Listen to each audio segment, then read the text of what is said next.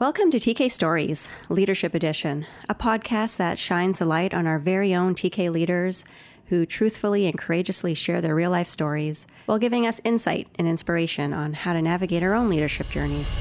Jingle, jingle, jingle, jingle, jingle, jingle, jingle, jingle, jingle, jingle, jingle, jingle.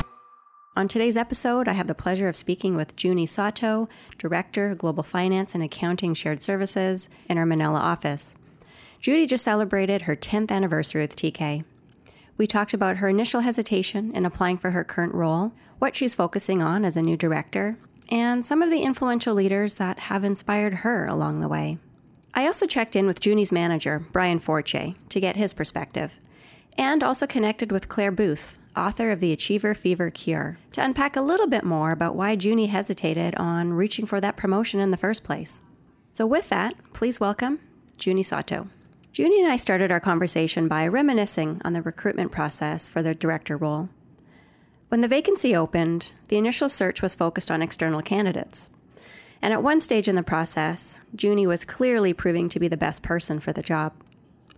Junie herself wasn't so sure about that. Here's what she had to say. I've had um, prior conversations as well um, about potentially applying for the director role. And it was clear to me then that it was not something that I am interested in. Okay. My assessment is that I was not ready for it. And the department deserves someone who is already ready to take on the role. Right. And another consideration for me as well was that we may be losing on the benefits of bringing someone in externally. Someone from the outside would have maybe industry knowledge and best practices that he or she can bring to the company. So, the big thing, it wasn't on your radar. Um, and then there's a couple of themes too, just around you thinking that there might be some better ideas out there. You weren't quite ready. Um, and I also want to dive in a bit more to this idea around your own personal expectations. Because I think we hear these stories quite often that people feel like they're not quite ready enough uh, to dive into new and bigger challenges. And a lot of times, that not ready enough feeling comes from our own inner voice. It sounds like you can relate to that based on what you're saying. What was your inner voice telling you? Is there anything else you can share around that? Yeah, it was something I very much can relate to. Um, first and foremost, I feel that the director role will require a more strategic skill set, hmm. something that I may not have in-depth experience on. My role then was my comfort zone. As, as I've mentioned, mm-hmm. I know the ins and outs of accounts payable, having gone through several system changes, several um, increase in scope, and having to deal with different AP process being brought to Manila. So I was comfortable with that. Well, you, you did end up pushing yourself out of your comfort zone for sure because you did decide to officially take on the role. What was that turning point for you? Like, what made you decide, you know what, I can do this? Can you tell us more about that? We ha- already had someone who we were expecting to join the company then and who we really feel so strongly about. We were excited um, to right. have him join the company. And when that didn't turned out, um, we we I, I, personally was disappointed. Um, it was already a long time that we didn't have anyone in that role, and perhaps it was high time that I try it out. And what made that that decision then for me easier was the fact that Brian has agreed that I take it on probationary basis, if you can call it that. Mm-hmm. Um, that way, I can also assess if it's a role that I can contribute greater value, and it will also be um, a good time for the department, for the team, and for the company to assess whether I'm fit for that particular role. Before Junie fully committed, she wanted to test the waters and tackle some of that self doubt that she was feeling. A big part of that was also letting others assess if she was the right fit for the job, too. Getting some of that validation was helpful for her to move forward. I talked to her manager, Brian Forche, and he had a different view. Here's what Brian had to say. One of the things that I'm very proud of with Junie is that she started out on the team um, in a you know lower level position, and she's worked hard and demonstrated um, competence in the role, but also grown as a leader over the years. And it's been very gratifying to see that growth in her and see the respect that she gets from the rest of the team, from the staff that work for her, uh, to her peers, to senior leadership. Everyone saw her as the right candidate to take on that role. From early on in her career with TK, one of the ways that people described Junie was as a natural leader.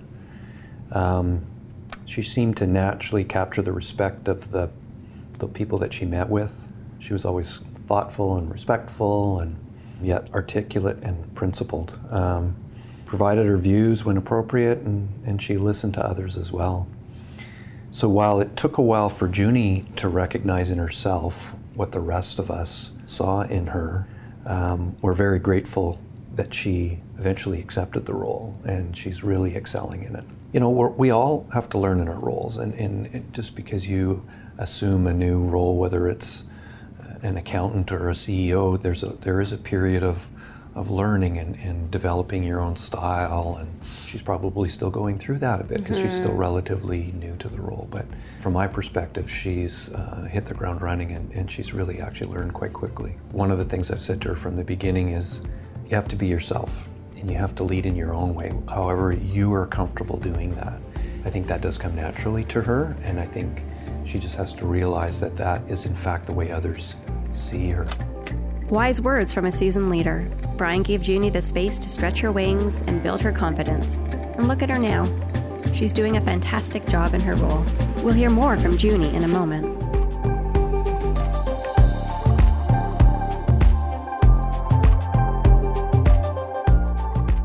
Junie's not alone in feeling this way. We all struggle with self doubt from time to time. To shed some light on this topic, I talked to Claire Booth, entrepreneur, keynote speaker, and author of The Achiever Fever Cure How I Learned to Stop Striving Myself Crazy. In her book, she talks about the voice of our inner critic, the voice that tells us, you can't do this, you're not smart enough, or you're going to fail. Claire decided to give her inner critic a name. I talked to her about her research and tips to overcome this voice in her head.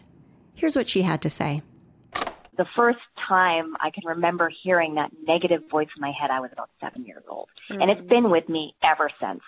And it pushes me and it pulls me and it gets angry at me. And for the longest time, I just thought it was me. Right. I, I wasn't able to separate the me and the voice. I just assumed the voice was me. And doing some awareness work around that inner critic and bringing it from sort of the back of my mind to right between my eyes by acknowledging that it exists, by understanding it's just a voice. It just tends to be really dominant. And then um, by naming it and giving it like an image. So I named mine the judge. Mm-hmm. And I didn't mm-hmm. have to think too hard about that name because all of the things that the, the judge would say would be so judgmental, largely along the lines of, you're not enough, you're not good enough, smart enough, trying hard enough, working hard enough. I had to constantly run to keep ahead of that judgmental voice. And of course, when you judge yourself so critically, you can't help but judge others as well. I think a lot of us can relate to hearing that voice in our head, and we spend way too much time listening to it. What were some of the steps that you took to take control of that voice? The first thing that I had to do was call it out and acknowledge it. And then the next thing I had to do was start listening for the types of things that it said to me. Now, luckily, our negative voices, you know, our inner critics tend to tell us the same thing over and over again. Mm-hmm. So it's not like it's, you know, giving me 300 different words of advice, right? If you are not good enough, you are an imposter, you are an idiot, you know, that sort of thing. Those are three common themes for, for so many of us. And then once you start to become aware of the types of things that it says, what I learned how to do is disrupt it. So right. I learned a system called The Work. Um, it's a woman named Byron Katie, and you can go and find out about thework.com online. Mm-hmm. And it's just a system of four questions that we can ask ourselves whenever we have a painful, stressful thought. So painful, stressful thoughts tend to come from this inner critic. What would be an example of those questions? If you ask yourself, can I in a court of law 100% know that that thought is true? Right. And you'll want so often to say yes because there's comfort in being right. But if you really think about it, even just more than 10 seconds, there will be a shadow of doubt that gets cast. And once we let a little crack of light in, then we can mm-hmm. start digging into it through um, a system of inquiry. Yeah. that was the game changer for me was to stop accepting these thoughts on autopilot and to stop letting them run my life. So the good news is it can be disrupted. And like Claire says, we just have to get better at asking ourselves if it's really true. Another one of Byron Katie's questions is asking yourself, what happens when you believe it's true? If you're like Junie, you may believe that someone else out there is more capable than you. She held on to that belief for a long time, and then she finally decided to let it go. In the end, it wasn't true. Now back to Claire. Claire, in your book, you reference some of the unconscious biases that get in our way. And one of them was a confirmation bias, where we tend to pay attention to the things that confirm our beliefs. We end up making stories about these beliefs, and most of them aren't even true half the time. Can you say more about that? There's a lot of work being done right now on unconscious bias. Um, more and more businesses are understanding that 95% of people's brain activity is based on irrational thinking. It's not based on rational thought. So much of the decision making that we do and the things that we say are driven by emotion, right. or they're driven by habits, or they're driven by what we think we should say, or they're driven by, you know, what other people say or what we did last time. Um, but then there's also dozens and dozens of biases that are built into our thinking, mm-hmm. like the confirmation bias, like the loss aversion bias, where we are hardwired to prefer um, gains over losses. We spend so much time in that I can't lose, and we don't spend any time thinking about like, well, if I let that go, what might I get instead? mm-hmm. because we're creatures of habit and we don't like change. Thank you for explaining that. It's good to understand that these biases are, in a way, just built into our thinking, and we're not alone in feeling that way. So, Claire, I want to shift gears now for a moment. I've shared with you some of the work that we're doing at TK to elevate our TK leadership commitments. And they're a set of three simple pillars that are aimed to help us all be more intentional about doing the right thing, creating connections, and delivering results both individually and collectively as an organization. What are your thoughts on these behaviors, and do any of them resonate with you? Yeah, so I want to tell you a little story about um, the first one, integrity. And a long time ago, uh, before I even started doing any of this this work, I read a book called The Four Agreements by Don Miguel Ruiz. It's basically four rules to live your life by. There's a million different books like this, but mm-hmm. one of his four rules is be impeccable with your word. Right. And intuitively, I thought that makes a lot of sense. I want to be the sort of person that is impeccable with my word. I don't want to promise on things and then don't deliver on them. You know, I don't want to lie to people. I don't I don't even want to be the sort of person that like over exaggerates to make a better story. I don't right. want to be that person. Mm-hmm. But it's easy to fall into those traps. So the way that this was brought home to me was um, I had a coach, and I would often be five or ten minutes late to our sessions. And he one day, uh, this happened maybe five or six times, and then he said, "I've noticed that you are a few minutes late to our sessions, and we've agreed upon a particular time." And at first I said, "Yeah, oh, I'm I'm so so sorry. Um, yeah, I will do a better job at," and you know, and I just kind of brushed it off. And he mm-hmm. said, "I just want you to under, understand what mean being late means." he said, if you say you're going to be somewhere at a particular time and you don't hold to that, that means that you can't even trust your own words. Hmm. And if you can't trust your own words, you won't be able to trust anybody else's words. Right. And that that just hit home for me. Yeah, I thought, for sure. I I cannot be a person who doesn't trust my own word because then there's all sorts of other stuff about myself that I don't trust. Yes, such great advice. If we can't trust our own word, how will anyone else trust us? So, Claire, do you have any final thoughts for our listeners today? The importance of making yourself vulnerable and opening up to someone. Like writing the book, uh, I now recognize was an act of vulnerability. There were days where I would wake up in the middle of the night and think, what am I doing? I can't possibly put this out there. I'm going to be so embarrassed. I, like, I can't bear to have people understand this stuff about me. Um, but in being open about it, I was able to learn so much about myself and I was able to show others. So many of us share these same thoughts and these same um, these same emotions and, and the way that we talk to ourselves. And so, uh, making ourselves vulnerable by talking about this sort of stuff is what leads to close, strong friendships, which is really all any of us want at the end of the day, right? right. Like to be connected yeah. to other people, to be loved and to love. Yeah, absolutely. I agree. So, your book, uh, The Achiever Fever Cure How I Learned to Stop Striving Myself Crazy, where can people find it? Uh, you can find it in all the chapters of Indigo Store, of course on Amazon, and some of the independent bookstores have it as well. Claire helps us understand her inner critic has spun a lifetime of stories, most of which are not even true. While it's often hard to drown them out, the good news is we have the power to take control of it. Firstly, by recognizing what it's saying, and then practicing a simple system of self inquiry to really question if it's true. As Claire says, we all have the power to change the story and stop letting these thoughts run on autopilot to run our lives.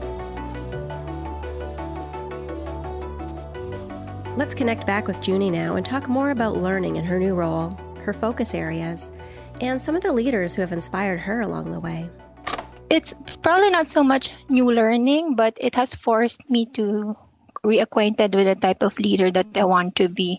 Well, at the end of the day, it all boils down to service. My personal goal, I think, as a leader is first and foremost to be replaceable. If I aim for that, then I'm able to pass on all the knowledge and skills that I have to next generation of people right. who can perform you know bigger roles in the future and the other thing that I also came up with was that I wanted to be forgettable. I know it's probably odd to be hearing about it.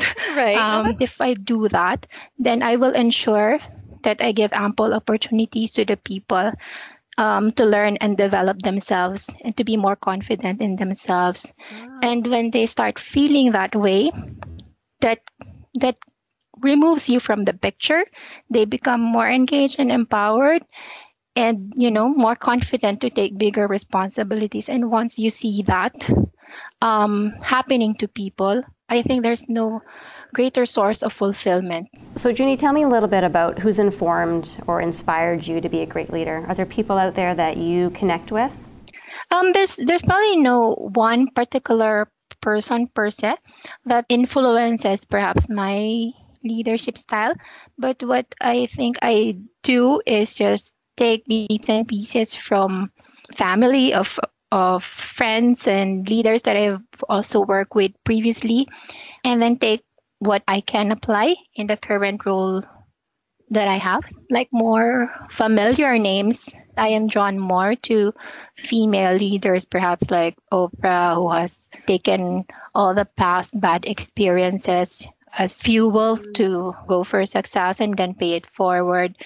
And then there's Michelle Obama also, who has advocacies on health and education that are really remarkable. And at that time, she was not just a first lady, but she has also developed a name for herself. She is really one inspiring leader. If you can think about movies too, um, there's Wonder Woman, of course. what what is it about Wonder Woman? Well, there's uh, there's a lot uh, that we can draw inspiration from, partic- particularly in her character in the movie. Like she always stands for doing the right thing, and then also, of course, for telling the truth. She has that lasso of truth. And then there's one one scene that stuck with me. There, it's the first time that she was tasting ice cream, mm-hmm. and um, I think it gives us that message that the it is also very important that we appreciate the little things. Yeah. So those are just some of the role models, perhaps. But there's a lot of people and circumstances that we can take inspiration from in terms of how we can become better leaders for the teams that we're responsible for. Yeah. I have one final question for you, and it's mostly in relation to the TK leadership commitments that we've been rolling out across the organization. And I'm interested to know where are you gravitating to for your leadership growth areas? Are they around doing the right thing, creating connections, or delivering results? Is there something that's standing out for you more than another? Um, I think with the my change in role, it's the area of creating connections that I, I feel I should I should be more deliberate about it. Because um, with the increase in scope and with a lot of global initiatives that are ongoing and the number of items that of course we need to deliver on and achieve um, it can be demanding of the time. Yes. and it's possible that the connection part takes a back seat. So that i feel is something that we need to always be conscious about and um, be creative on how we can achieve it as a leader, it's important to Junie that her team feels empowered, confident, and motivated. She focuses on getting out of their way and allowing them to do their best work. Junie's taking big, brave leaps to accelerate her leadership journey by believing in herself, dampening the voices in her head, and thriving from the genuine support of those around her. Her story reminds me that all great leaps, big or small, start with the courage to trust our instincts, and the rest will follow. What's on your radar? Where's your next big step or leap taking you? Until next time, thanks for listening.